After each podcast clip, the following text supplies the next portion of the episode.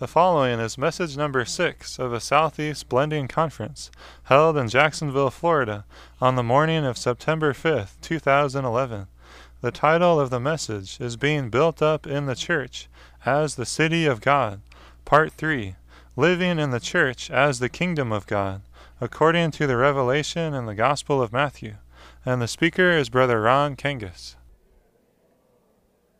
In the three messages on the church as the city of God, there is a progression, especially in experience. In message four, we saw that we need to be under the unique headship of Christ, every one of us. Then in message five, this unique headship of Christ became the Lord's direct ruling in our inward being. And then now in this message, when we come to the outline, we will go on to begin to consider our entire living regarding our inner being, our daily living, our relationships, and our service is the expression of the Christ who is ruling in us by living in us.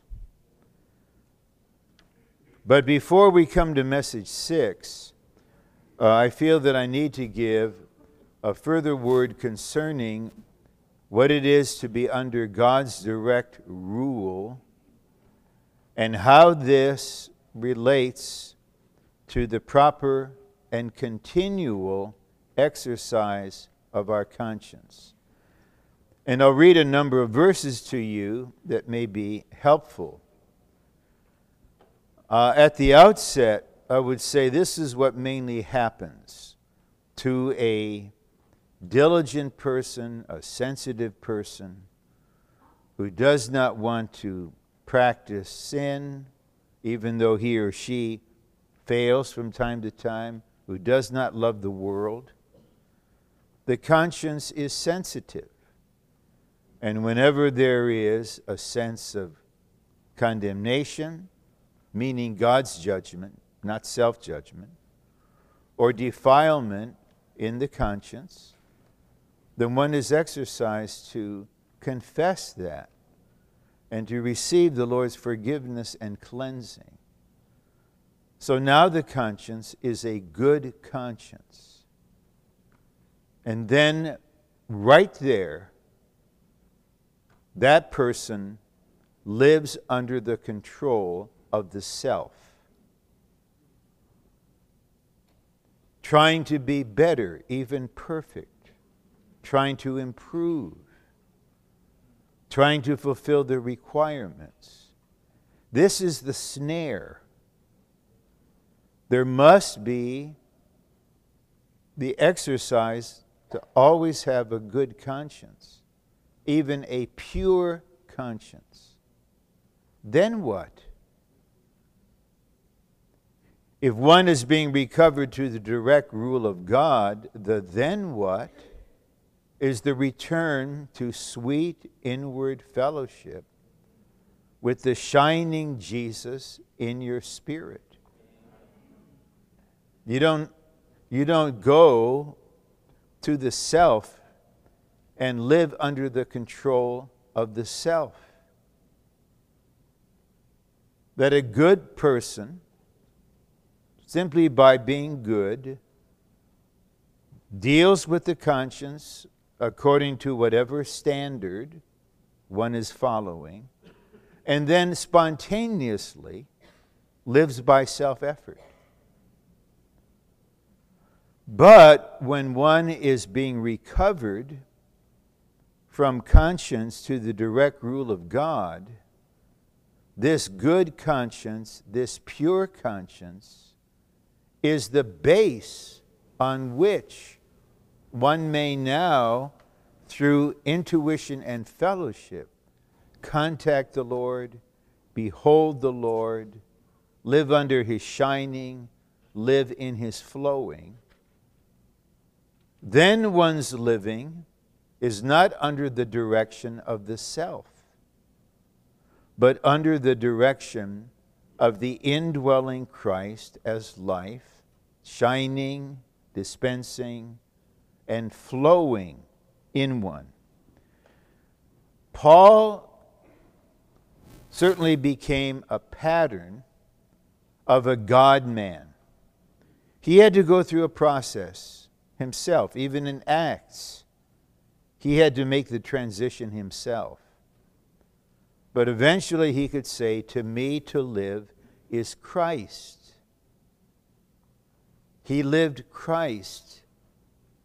Christ made his home in his heart. He magnified Christ. He enjoyed the all inclusive Christ. Christ was his life. Christ was his constituent. Nevertheless, he never departed from the proper and necessary exercise of his conscience.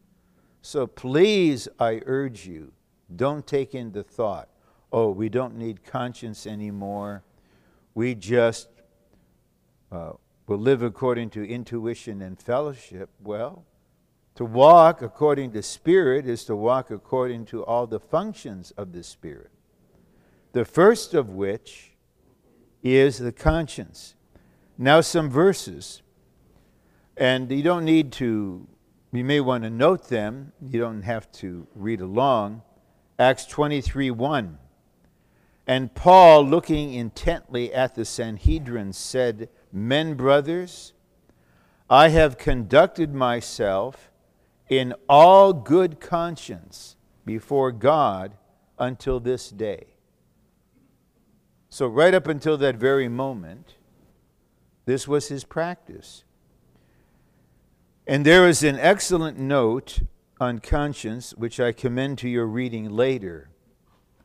And while I'm thinking of it, I would like to point to that ministry source, which is one of the bases of this teaching on direct rule, conscience, human government, then the recovery to conscience to direct rule. And that is the first several pages of the chapter on dealing with the conscience in the experience of life. Uh, and also, this note that I just referred to uh, shares similar things, but not entirely. Then in Acts 24 16, Paul says, Because of this, I also exercise myself to have a conscience without offense toward God and men. So we see this God man is always exercising himself, exercising the Spirit by activating his will, to always have a conscience, what without offense toward God and men. So surely this God man would never neglect the proper exercise of his conscience. In chapter 23, I mentioned this last night. One of the persons there slapped him on the face, and Paul reacted. They said, You whitewashed wall, contrary to the law, you strike me. Then he was corrected. Is that the way you speak to the high priest? Well, it's possible that Paul made a mistake there. Strong reaction. He immediately corrected it and said, Brothers, I didn't know he was the high priest. It is written, You shall not speak evil of a ruler of the people. But, unlike us, if we had been there, if I had been there, I would have said, I'm finished. I, I can't be an apostle anymore. I, made, I was too strong. I, I I, spoke too rashly, I'm too quick. Uh, it, it's all over. I'll, I'll, never write Ephesians or Colossians or whatever. You know, I'm just going to go home and sulk. I'm so disappointed with myself. I thought I would be better by now. and now I made this mistake, and I'm just not feeling good about myself. No, he exercised to clear it up and then go on. This is a very good pattern.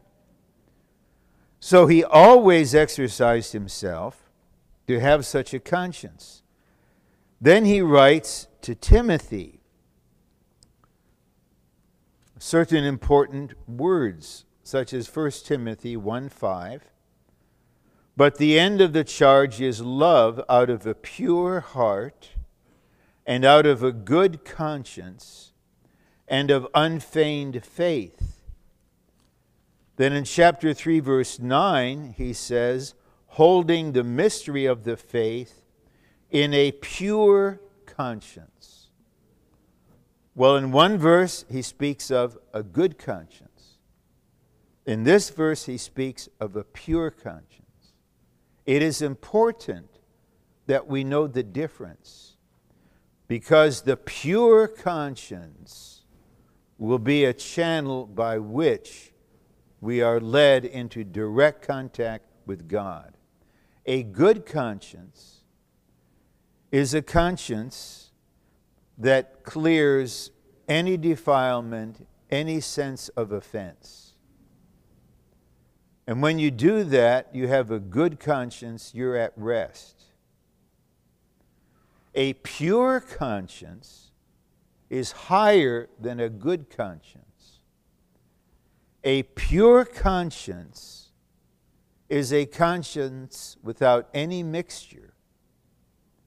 And even more, it is a conscience that testifies you are pure in heart, seeking only God Himself.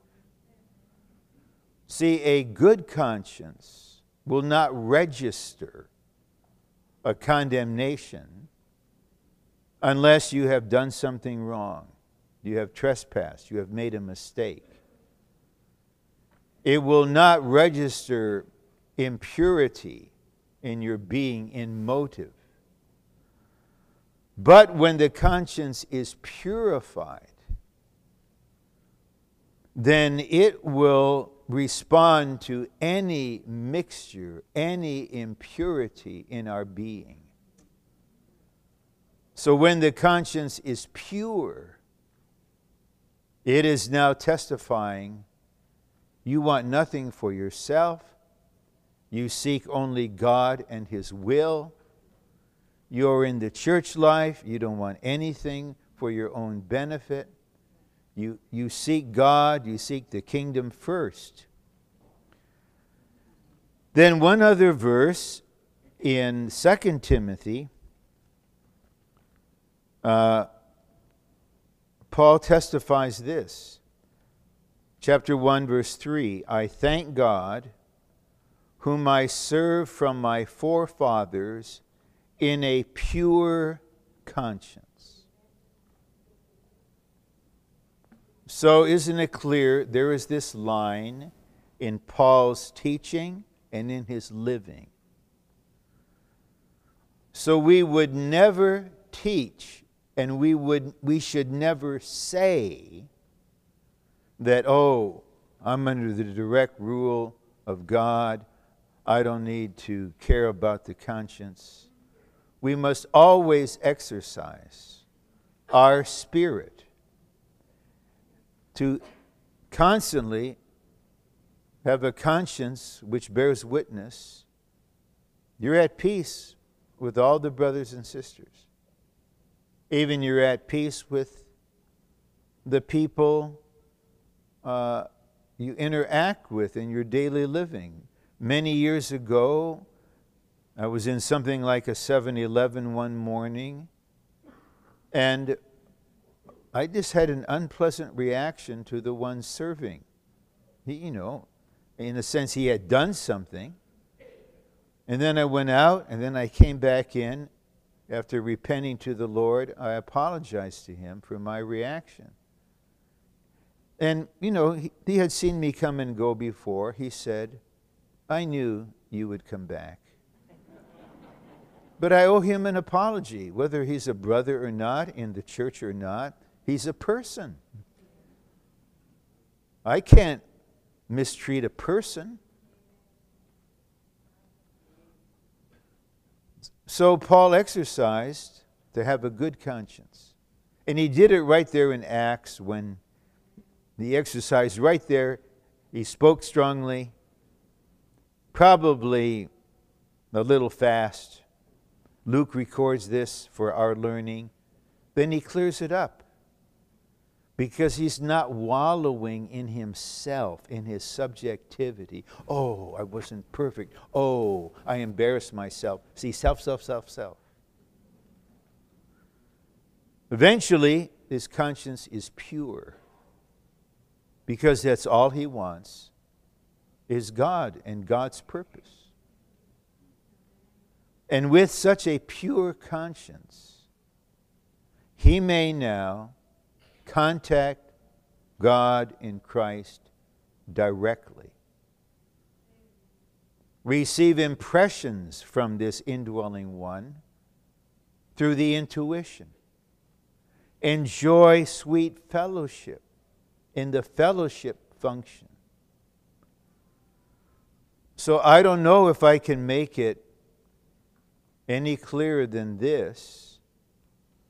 If you are at the stage of being a good person, and you have to be good before you can be God in life and nature. That second O is stubborn, it keeps bouncing back. So you are aware of unease in your conscience and you clear it up. Okay, then what? Do you just lapse into a living that's really governed by yourself. So you're under self rule. And if you look into the life study of Colossians on the authority of darkness, Brother Lee points out any rule established by the self is the authority of darkness. So you are trying to control yourself, manage yourself. And when you fail, your conscience troubles you, so you clear it up. You don't want to spend the rest of your life here. The Lord wants to shepherd you through that so that although you continue always to exercise, to have a good conscience, even a pure conscience, your whole thought is that I might live God, that I might be in His presence, that I might be under His shining, that He might be able to flow in me, that I might be able to receive His leading, His anointing. Not that I would make myself a perfect person. And we won't go to hymn 942 again but that hymn is a testimony of a man living under the direct rule of God. This is the reality of the kingdom of the heavens. And this ruling is not a thing, it's a person. It's Christ Himself living. And as He lives and we're one with Him, we live Him. And actually, the standard will be much, much higher as it is in Matthew 5 through 7. And the conscience will respond to this higher standard. Consider the example of the rice farmers. Their conscience would not condemn them for not pumping water to those occupying the lower terraces who were stealing their water. It's not wrong not to pump water for water thieves. Now, in this case, they were perfected by Brother Nee. But Brother Nee was living in another realm. he realized that the Lord who dwells in him is not satisfied with simply being righteous in an outward way. This life would require him to pump water for the fields of those who were stealing water. And then the conscience will have rest when it fulfills God's requirement in this situation.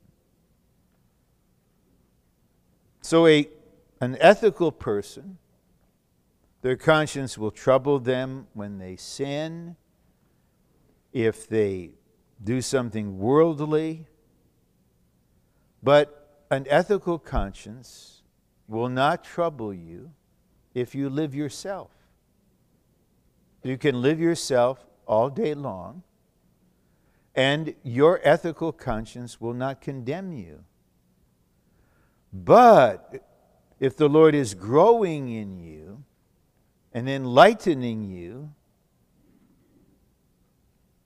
as Brother Lee himself testified of himself, he said, I confess for not living Christ, that something in me is causing me to repent. That even though I did not sin, I was not worldly, I didn't offend anyone. This was all me living. I cannot say, and I should not say, uh, anything more, but I believe I've said enough so that there's no ground in anyone's mind to say again, as was said, oh, we don't need to care for the conscience. We must always care for the conscience. But in what way? And toward what end? Do you want to end up as a person we remember you. Of course, we have to say the best things at a memorial.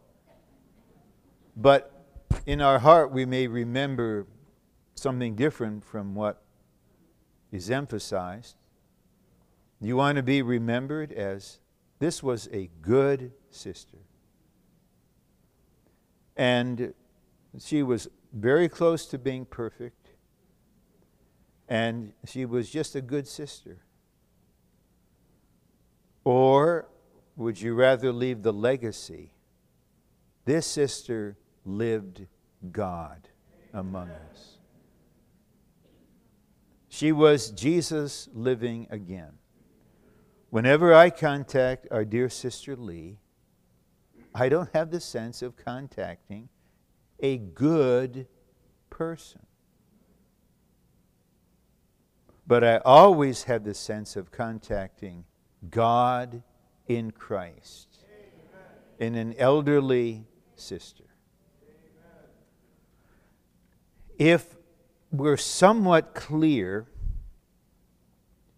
about this basic matter, we can go on now to message six to living in the church as the kingdom of God. That we just can't sit in our room and be under the direct rule of God in Christ day and night, we have to live a human life, a family life, a church life. And Matthew, in particular, is the gospel that reveals this. In a very real sense, John is the gospel of the house. John 14, my father's house. And destroy this temple, I will raise it again in three days. So in John, you have the wonderful enjoyment of the triune God in the church as the Father's house. Matthew is the gospel of the city. Even the Lord speaks of a city set on a hill. That surely refers to the built up church. And probably the most accurate word to describe Matthew, especially as compared to Luke and John, is that Matthew is heavy. Okay? It's weighty. And sometimes there might even be just a sense of reluctance in reading through Matthew. Oh, I, I, I want to read through Luke, the man Savior, so pleasant. I'd like to read John, neither do I condemn you. Go and sin no more. But according to God's sovereign arrangement, the New Testament opens with Matthew. With these incredible requirements. Now, we have to see something here. And if you see this and you live this, you'll get a lot of help. Uh, children and even adults might have a kind of strange thought about something. There's this requirement, and they know they can't do it. So here's the thought I cannot do it, therefore I don't have to do it. Well, let's just go to a rather simple commandment in Ephesians 5 to the husbands. Love your wives, even as Christ also loved the church and gave himself up for her. That is not advice. That's not the suggestion. So if a brother says, I can't do that, therefore I don't have to do it, you are in trouble with God. Okay, here are the steps.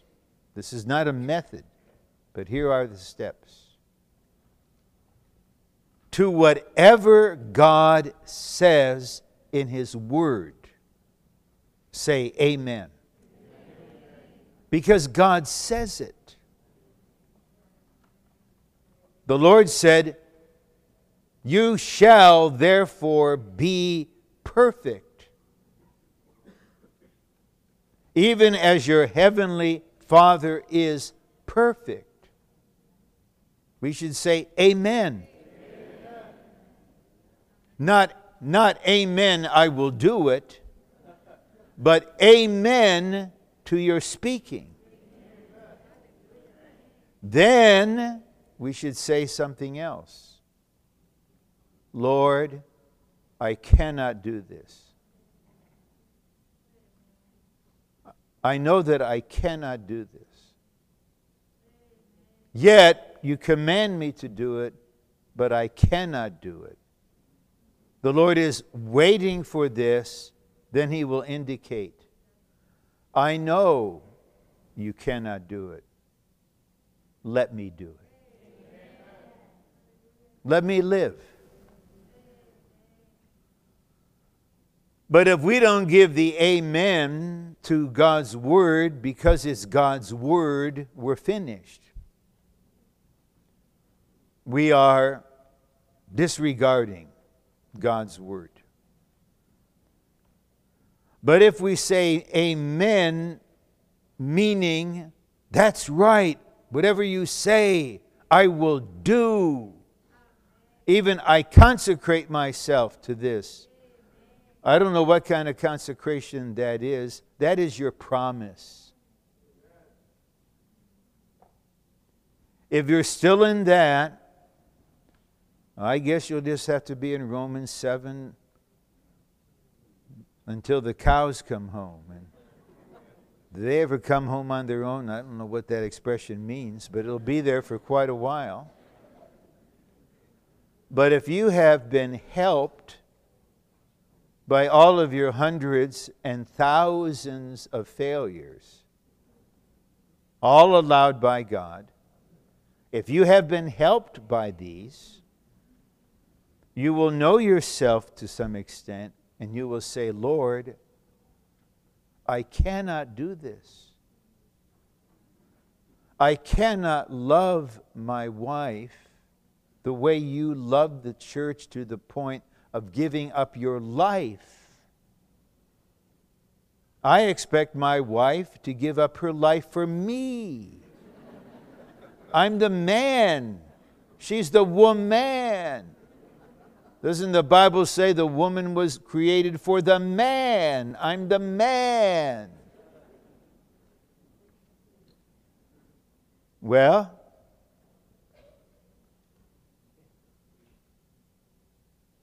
this is God's word. But if a brother would say, I'm enlightened by this, this is your command to me, I say, Amen. But Lord, I can't do it.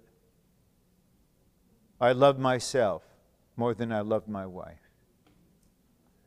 That's why I'm so angry when things are not the way I want them to be. I'm angry because of my supreme love of myself. So I can't do it. But then you don't say, I don't have to. Then let the Lord live in you.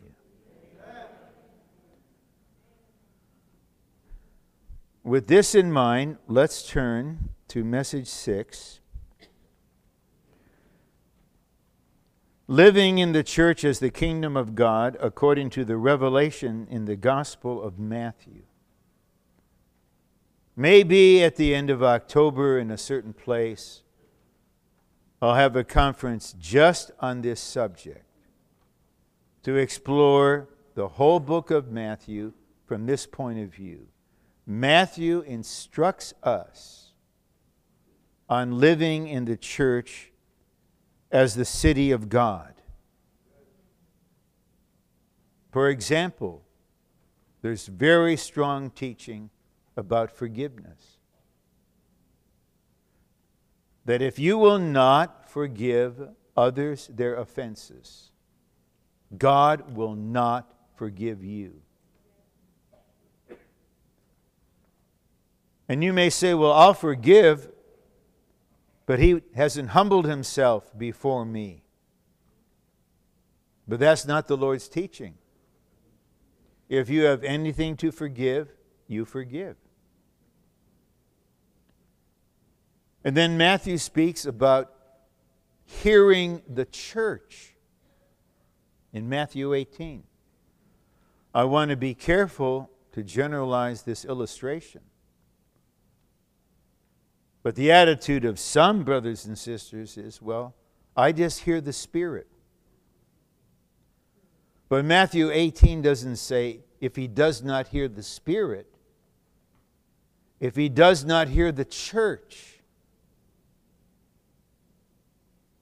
And it's really sad when a brother or a sister will not hear the church, that is, will not hear the word of the elders or leading ones or responsible ones. If we are to live in the church as the city of God, we must hear the church. And there may be a situation like this where a few brothers are fellowshipping with a dear brother whom they love, and they give him an honest word. He doesn't take it. Then he goes away with an opinion. These brothers replaced Christ. and then something unfortunate happens to one of those brothers, then the other opinion comes. God did that to him because he replaced Christ in giving me fellowship. I wish I could say such things were merely fiction. In the kingdom, in the church as the city of God, the kingdom. God's administration is there. And he has established an administration in the church which is carried out by shepherding. But according to Matthew 18, if one will not hear the church, he is not excommunicated, but you have to regard him as an unbeliever. You see him at Walmart, you say, Hi, brother. It's a nice day, isn't it? It's a nice day. How is your family? You cannot have fellowship. So please be watchful for an unbalanced spirituality which says, I only listen from God. God tells me I don't have to provide for my family. And now you tell me I should provide for my family. You are replacing God. You should be judged.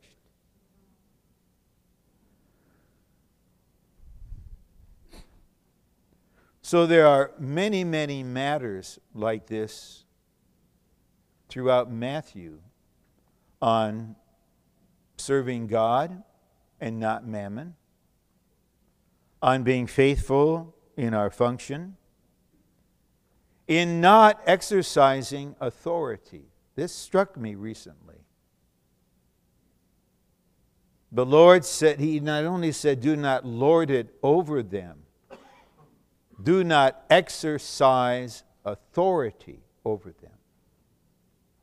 And I've been in situations where a brother with a strong character exercised authority,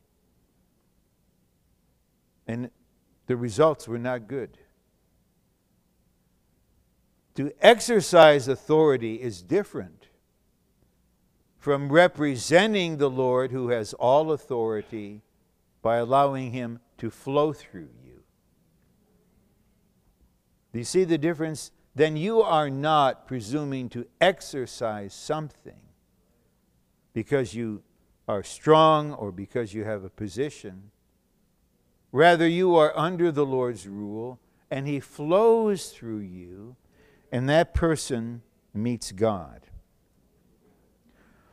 Okay, that's enough to give us at least a little glimpse into Matthew as a whole, as the gospel of the city. Now let's go through the 10 sections on the outline. And when we come to one point in particular, I will read a footnote to you that might revolutionize a few lives in the most positive way. We'll see. Repent, for the kingdom of the heavens has drawn near. To repent is have a change of mind with regret for the past and a turn for the future. So repentance begins with the mind and the kingdom requires this. You have a certain view, you have a certain opinion, you have a certain concept about persons, about a family, about how parents care for their children, about a church. And that opinion, that mind, may be very different from God's. You know, Moses was called the meekest man on the earth.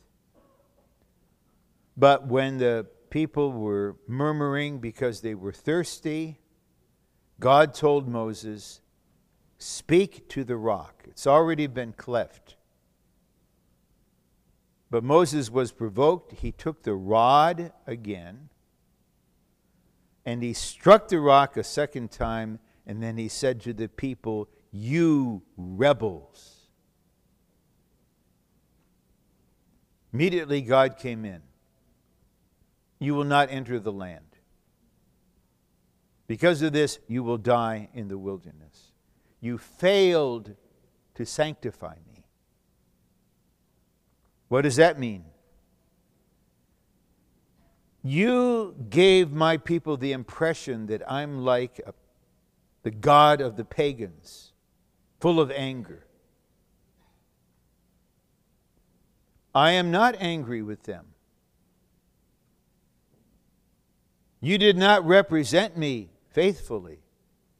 I knew they were thirsty. I understood while they, why they were murmuring. But you were provoked and you are my representative, and you gave the impression that I am angry. This is very serious. To misrepresent the Lord, largely because of a misperception of the situation. That's why we need to repent.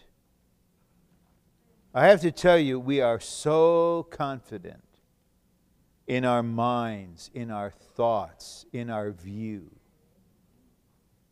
When the turmoil was seething in Anaheim in 88, 89, a good number of faithful saints, experienced saints, would go to this one that I refer to as a religious one and shared their concern. And he listened. Then, with an air of self confidence, he said, I have a different view. No doubt he did. I wonder if he will die with his different view. Didn't Job's friends have a view about Job's suffering? Would you imagine this really happened? The wife of an elder, a dear sister, is in the hospital with cancer very advanced. And three sisters, schooled in a certain way, visited her in the hospital and said, We know why you have cancer. It's because your husband is rebellious. So their God is a God who inflicts with cancer the wife of an elder whom they think is rebellious Actually, he was not. We have to repent of our view of things. I'm anticipating something. If you have a strong opinion with judgment as to why someone became seriously ill, you are setting up yourself to be afflicted with the same illness. Judge, and you'll be judged. And that all has root in our mind, in our concept, which we trust. We don't have light from God. We may not even understand why certain things happen to us. Who are we to interpret the experiences of others? Will this ever stop? No, it won't, except among those who live under the rule of God. With them, it will stop. To repent and to turn to God is to turn to God in every way and in everything for the fulfillment of His purpose in creating man. For the kingdom of God, we should have a change in our mind and make a turn in our life pursuit. Our pursuing must turn toward God and His kingdom. This word, repent for the kingdom of the heavens has drawn near, was the first word uttered by the Lord Jesus in his ministry, echoing John the Baptist. If we, if we never repent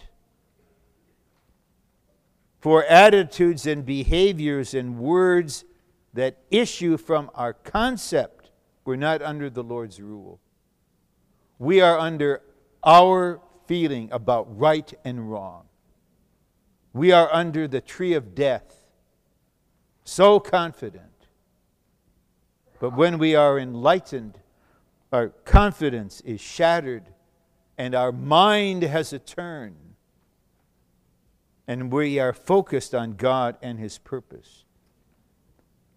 Blessed are the poor in spirit Our spirit is the deepest part of our being, the organ by which we contact God and realize spiritual things. Do you know what is lovely to see in a sister or a brother?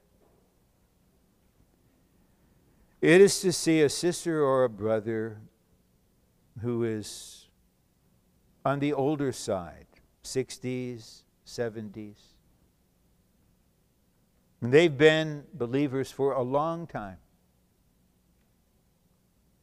Yet, they are poor in spirit, so open to receive something fresh from the Lord. If someone is not poor, that is empty in the deepest part of his being, there can be no kingdom with that one. Certain ones, especially those who feel they have the ground to attack us, as I meet them, as I become familiar with their writings, you can sense a certain spirit. There's a haughty spirit, a proud spirit, a closed spirit a spirit filled with old things, with theology, with philosophy. I, I, refer to the older age group because the old tend to be filled. But to see an older person, poor in spirit, so open to the Lord, after years and years of following him. What a mercy. So, our spirit is the deepest part of our being, the organ by which we contact God and realize spiritual things. We need to be poor, emptied, unloaded in this part of our being so that we may realize and possess the kingdom. Now, don't try to analyze what kind of spirit you have. You'll get trapped in introspection. If you want to be poor in spirit, just sit down before the Lord and say, Lord, I want to be poor in spirit. Cause me to become poor in spirit. Please give me the experiences I need to be poor in spirit. Brother Lee remained poor in spirit his entire life. And we can be the same. Three, blessed are the pure in heart. To be pure in heart is to be single in purpose, to have the single goal of accomplishing God's will for God's glory. Now, you cannot purify your heart by yourself. But re- remember, think of Revelation 22 1. He showed me a pure river of water of life, bright as crystal. Okay, purity is Christ. The divine life is pure, the divine nature is pure gold. Let this life flow in you. Don't analyze yourself and try to perfect yourself. Let the river flow. The river will become your purity in a flowing way, and this crystal clear river will be flowing on a street of transparent gold. And then you just have this realization Lord, I only want you. I only want your will. I only want your glory, whatever it is. This is why I live. And there is no reason why a sister or brother, 14 years old, could not come to the microphone in a little while and just say, By the Lord's life in me, I only want the triune God. Our heart is the ground where Christ, as the seed of life, grows. We need to be pure in heart so that Christ may grow in us without frustration. I'd only been in the church for a few months when a brother who had been in the church for about four years fellowship with me. And he, uh, it was pleasant, and he spoke concerning himself. He said, I, I have the portion to minister the word, but it has not yet been manifested in the church. So I said, okay, I believe him. If he has a portion to minister the word, then I believe him. And I'm, this is a new thought to me about something being manifested, but I suppose that's such a thing. And then some years later, he said to me about himself, My portion to minister has just never been manifested in the church. Then I learned more and had more experience, and I realized the reason this has not been manifested is that there's nothing to manifest. You're waiting for something to happen that is not going to happen. Rather, you have another kind of portion from the Lord, which we treasure. But it's not that. And eventually, he just stepped out of the church. Why, I don't know.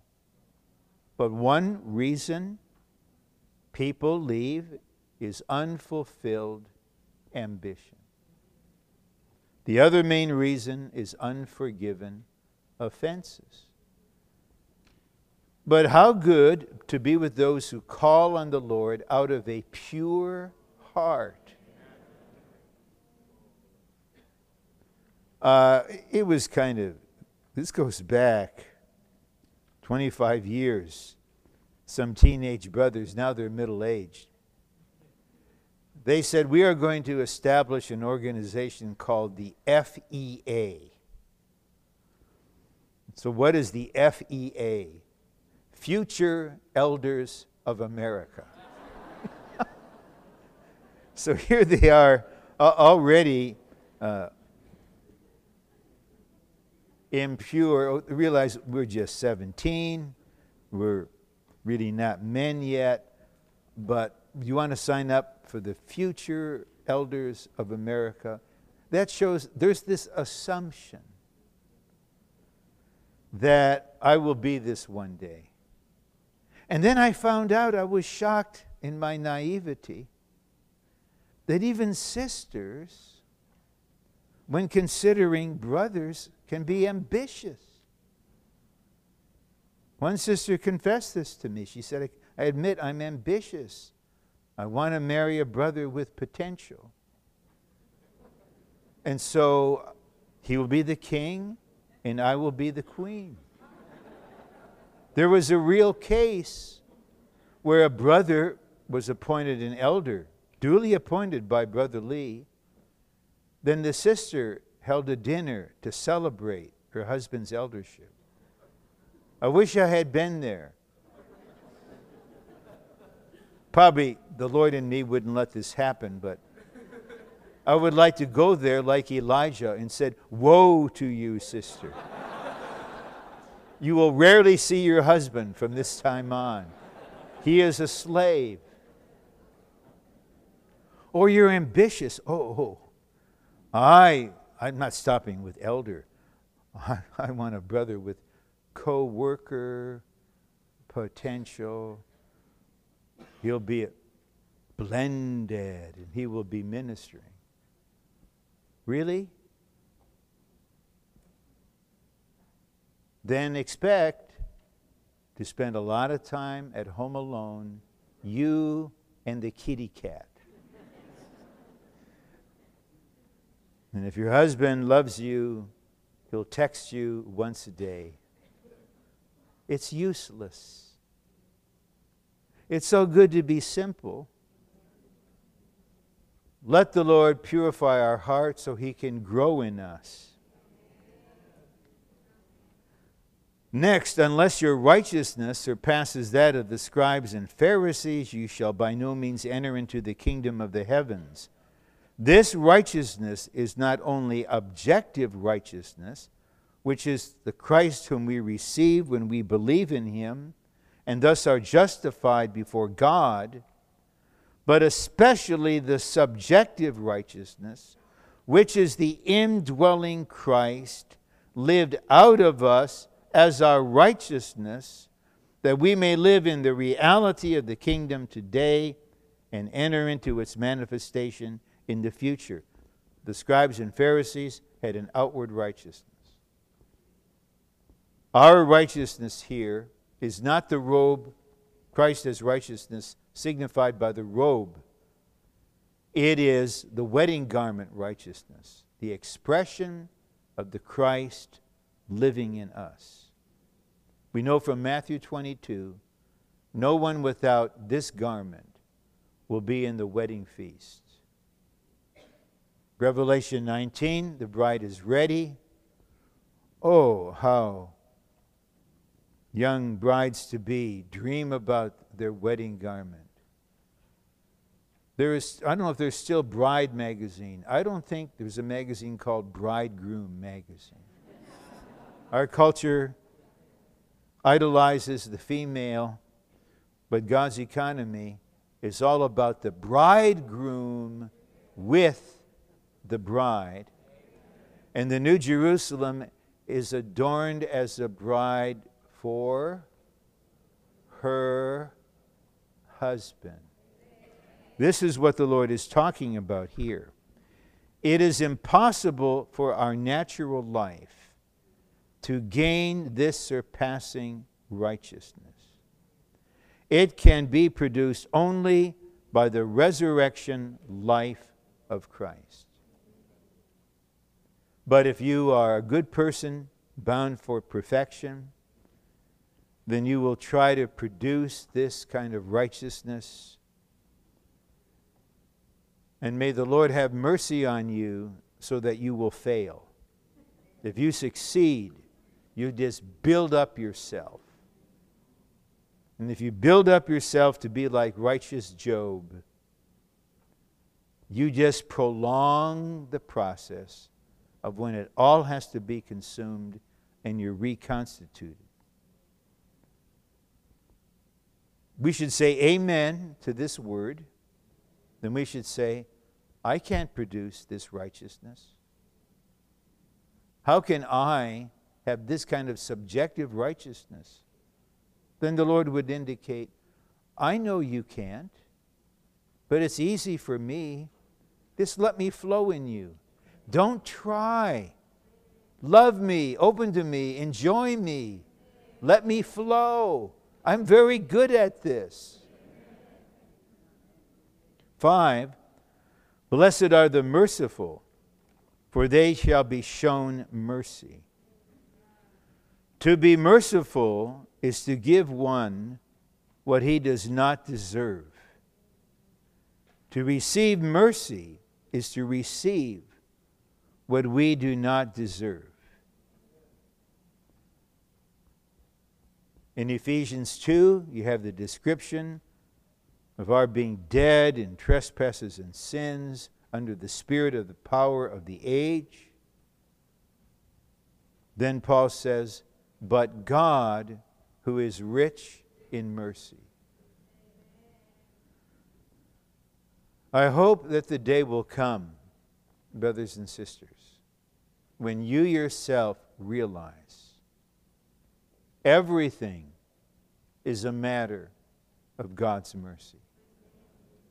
It's not of him who wills, nor of him who runs, but of God, the one who shows mercy. I was prophesying in a Lord's Day morning meeting in Anaheim, and a faithful sister was there with her sister from her family, also a sister in the Lord, who had been out of the recovery for quite a long time. And while I was speaking, this sister, the visiting one, had a reaction. She said to her sister, who was in the church, Who does he think he is. So the sister shared that with me. Didn't bother me at all. I said, Here is my answer. Please pass this on to her. Who do I think I am? I am a man who, because of God's mercy, has not been consumed. That's what I think. If God had not had mercy on me, I would have been dead a long time ago. If he'd only been righteous, strict righteousness, no mercy. If we are merciful to others, the Lord will give us mercy, especially at his judgment seat. And James has a good word he shall be judged without mercy, who has shown no mercy. One day I was taking my exercise walk, and I was accosted by an elderly sister who had left the recovery 20 years ago, highly opinionated, very critical. Then she started accusing and condemning. And I said to her, as I was trying to get away. you are speaking like a judge. You know what she said? I will judge angels. She's now advanced in her 80s. Judgment upon judgment, no mercy. Defines herself as being an overcomer. Now what, what should be in my heart toward her? A woman so strong. And by the Lord's mercy, this is what is in my heart. Lord, have mercy on her. She still has time. Have mercy on her. But if we do not have mercy on others, the Lord will remember this. Then he will say something like this Now you are here for judgment concerning the kingdom. And I would like to remind you that you were merciless on others. So now my judgment will be without mercy toward you. I will judge you according to strict righteousness. Do you think any of us could pass that kind of exam? Do you think anyone could say, there is nothing worthy of judgment? The kingdom is according to righteousness, but mercy is there Remember Paul saying in 2 Timothy, May he find mercy of the Lord in that day. Now, six, you therefore shall be perfect as your heavenly Father is perfect. For us to be perfect as our heavenly Father is perfect means that we are perfect in his love, because that's the context loving your enemies. We are the Father's children, having the Father's divine life and nature. Therefore, we can be perfect as our Father is. Now, here is part of the note on verse 48, note 1. For the kingdom people to be perfect as their heavenly Father is perfect means that they are perfect in his love. They are the Father's children, having the Father's divine life and divine nature. Hence, they can be perfect as their Father is. The demand of the new law of the kingdom is much higher than the requirements of the law in the old dispensation. This higher demand can be met only by the Father's divine life, not by the natural life. Now, at the very bottom of the note, this demand opens up the inner being of the regenerated people, showing them that they are able to attain to such a high level and to have such a high living. I treasure this. The, the weight of these requirements of the kingdom life eventually will have the effect of opening up to ourselves our own inner being. That is our regenerated spirit. And we will realize our spirit is life. We have the highest life in our spirit, in, in your own being, is the triune God as life. But we may not know our being in this way, especially brothers. Everything's objective, doctrinal, outward. I know the divine life can do this. The divine life can meet the divine requirement. Matthew gives the requirement. John gives the supply of life. I'm clear about that. I can teach a class on that. I'm sure you are clear and that you can teach, but brother, you do not yet know your own inner being and realize this life is in you. I mean you. Our inner being needs to be opened up, showing us there's another person in us. Do you not know that Jesus Christ is in you?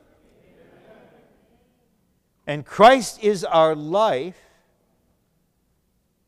If we begin to see this,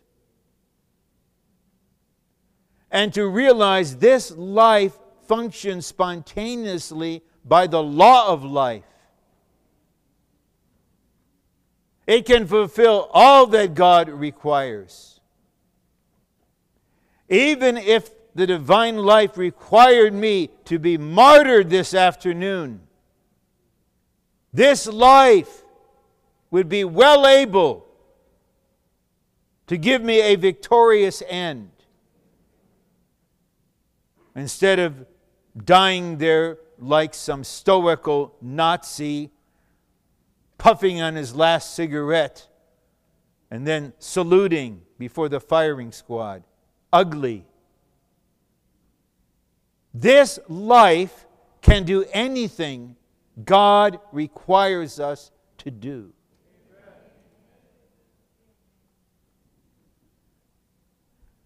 What a, what a revolution it is when we discover this in ourselves. Not just believe it was in Paul, it was in Brother Lee, it's in these older brothers and sisters. What about in you? You're 19 years old, you're 27, you're 36, you're 48, you're 51, you're 65, you're 70 something. To realize what is inside of you, what kind of treasure is in your earthen vessel, then you will realize I say amen to this commandment be perfect. I will be able to love all the brothers and sisters. I will be able to love all human beings without partiality. People of all races and cultures. They will be able to look in my heart and they will know I love everyone the same no partiality, no prejudice, no discrimination. I love people of every social class, of every language group, every ethnic group, every educational level. But that's not the highest. There are enemies. Then we love our enemies. How did Stephen pray at the end? Lord, Vindicate me. Smite them for killing me. Stephen was the reproduction of Jesus who prayed, Father, forgive them, for they do not know what they are doing. Stephen prayed, Lord, do not hold this sin against them. You think Stephen was performing there? He's saying, Lord, I don't really mean it. I'm just trying to act heroic at the end. That would be pretense of the worst kind. This life will make you and me the reproduction of Christ. May the Lord open up our own being. When you pray, pray to your Father who is in secret, and your Father who sees in secret will repay you. The kingdom people live by the Father's divine life and walk according to their spirit. Thus, they are required to do good things in secret, according to the mysterious, hidden nature of the divine life. The kingdom people who live in an emptied and humbled spirit and walk in a pure and single heart must be all, do all things in the spirit to please their heavenly Father. To live in the church as a city of God requires all of us to have a hidden life. If everything is public, you have no hidden history with the Lord, no private exchanges between you and the Lord, no hidden giving, no hidden praying, even no hidden suffering. You may suffer, and right away you want to walk around with your dealt with look. So the sisters will sympathize with you and pay attention to you. It's much better for others to have no outward indication. You don't draw attention to yourself in your situation. Those who are deep in the Spirit will sense the pain. That's a different thing. This is not being hypocritical, this is hiding the reality before the Father who sees in secret. Perhaps the thing I respect and treasure most about my own wife, is that I deeply know she prays in secret.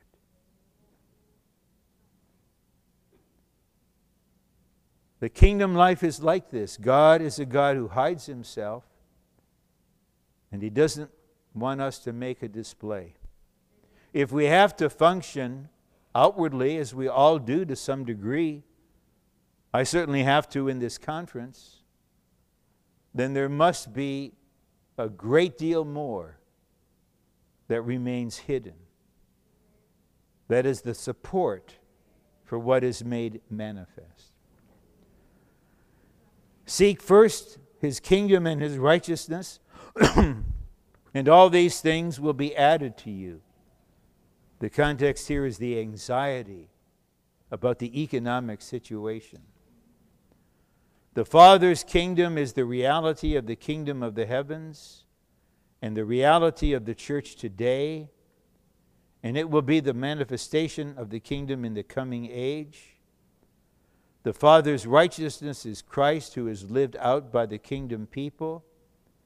If we seek first the kingdom and righteousness of our Heavenly Father, not only will His kingdom and righteousness be given to us, but also all that we need will be added to us. Therefore, we should never live in tomorrow, but always live in today, a life without anxiety. One day, my wife asked Brother Lee, I was petrified. She's asking him this question sitting at our dinner table. She said, Brother Lee, why is it that the sisters cause so many problems in the church? See, sidebar. The vast majority of ordinary problems are caused by sisters. All the big problems are caused by brothers. So, isn't that fair? You just specialize in the little stuff, and the brothers cause all the major upheavals. And he gently responded briefly to her question. And he said, vainglory and insecurity. And I learned a lot from that. That, oh, when the sisters are insecure, they're really vulnerable to the enemies eating them up. And they can go kind of crazy especially when other stuff is happening. But you need to give more honor, brothers, married brothers, to the weaker vessel. And understand there's a need for security. It's in us all, but it's especially prominent in the female. This is a need. Can't you look deeper than the the hysterics. Admittedly, it, it's quite dramatic and it's quite forceful. But there's something underlying that. Your wife needs to know that she has a father, that we have a father. And Father knows what we need. His son lived on this earth. He knows. So if you concentrate on the things that the ungodly worry about, you just have more anxiety. But will you seek first today the inner ruling of the kingdom of the divine life? Seek first the church life as the practicality of the kingdom. We will receive the kingdom and righteousness, and then we will find something soothing to swallow up our anxiety. So, sisters, you don't have to be ashamed of the sense of insecurity, of the anxiety you have. The answer to this is knowing that you have a Father and brothers, the husbands and the dads, we bear such a weight of responsibility. How hard it is for a husband and dad to be unemployed. How this just strikes his sense of worth. But we have a father who knows our situation. Admittedly, he has his own way of taking care of it. in His own time, but He's a wonderful Father. Just tell Him what you're worried about, what you're afraid of. He'll take care of you real good. Do not judge that you be not judged. If we live in a humble spirit under the inner ruling of the kingdom, we will not judge others. This does not need much interpretation. There's a law here. You judge, then you will be judged in the same way. If we judge others with righteousness, we will be judged with righteousness by the Lord. If we judge others, others with mercy, we will be judged with mercy by the Lord. Th- this is really serious. Certain things happen to certain saints because they have activated the law of judgment by judging. Now, some can go online and be anonymous and say the most horrible things about others, all in the darkness. But nothing is hidden from the sovereign God. All those posts, all those comments in these websites, you take on this name, a presumed name, and in the darkness, you judge, you condemn. If many of us are not that e savvy, we have to realize we have, no matter how fallen we are, we can still be so self righteous. Criticize others, the way they keep their home, the way they manage their children, the way they do this and that. And when we do, we activate the law of judgment. I'm still concerned about a middle aged brother until I hear that he has repented and cried out for mercy. He will develop a mental condition that he condemned in someone else. He spoke reproachfully about this actually quite crucial person in the recovery. In a few years from now, he may have the same affliction. When it happens, he may think, oh, I'm suffering for the kingdom's sake. I'm making up the sufferings of Christ. No, brother. You are suffering because you judged. In the city of God, this kind of living is ruled out. This kind of thinking is ruled out.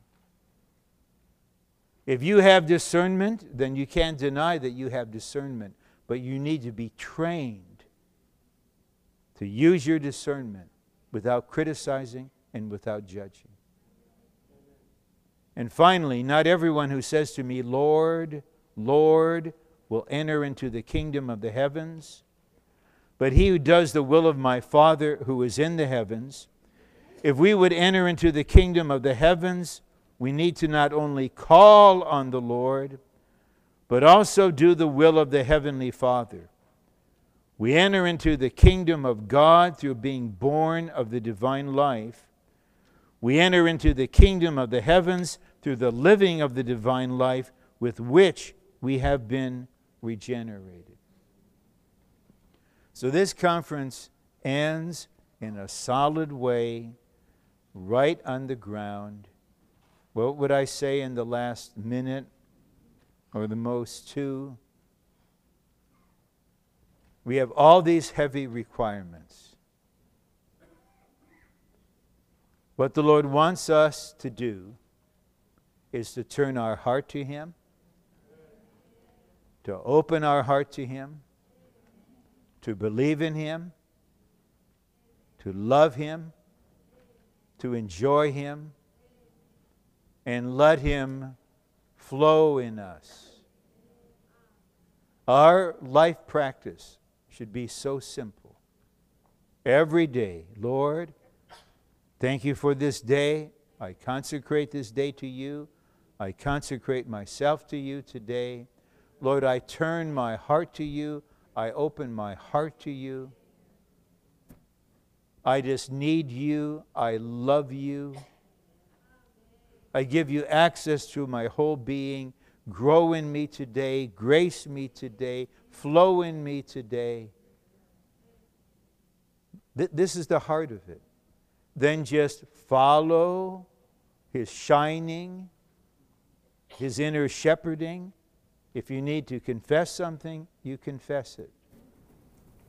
If you don't have any sense to do that, read the Word, pray, read the Word, sing a hymn, read a portion of the ministry. In other words, be happy in Jesus. Th- this is my parting word. The, the best thing you can do for yourself, for the church, for the Lord's recovery is to be happy in Jesus. By loving Him and letting Him love you and flow into you, then eventually you will know that the church is the house of God where we enjoy God. And you will know that the church is the city of God over which God rules and through which God reigns. And then we are in the way of life, so we're not looking for spectacular results or anything immediate. Little by little by little, the Lord will advance. So when we meet again, we will all have more God, more Christ, more Spirit, more life, more house, more city. What can we do but thank the Lord? Amen. Praise the Lord. Amen. Lord, we praise you. Amen. Praise the Lord. Glory be to God. Hallelujah.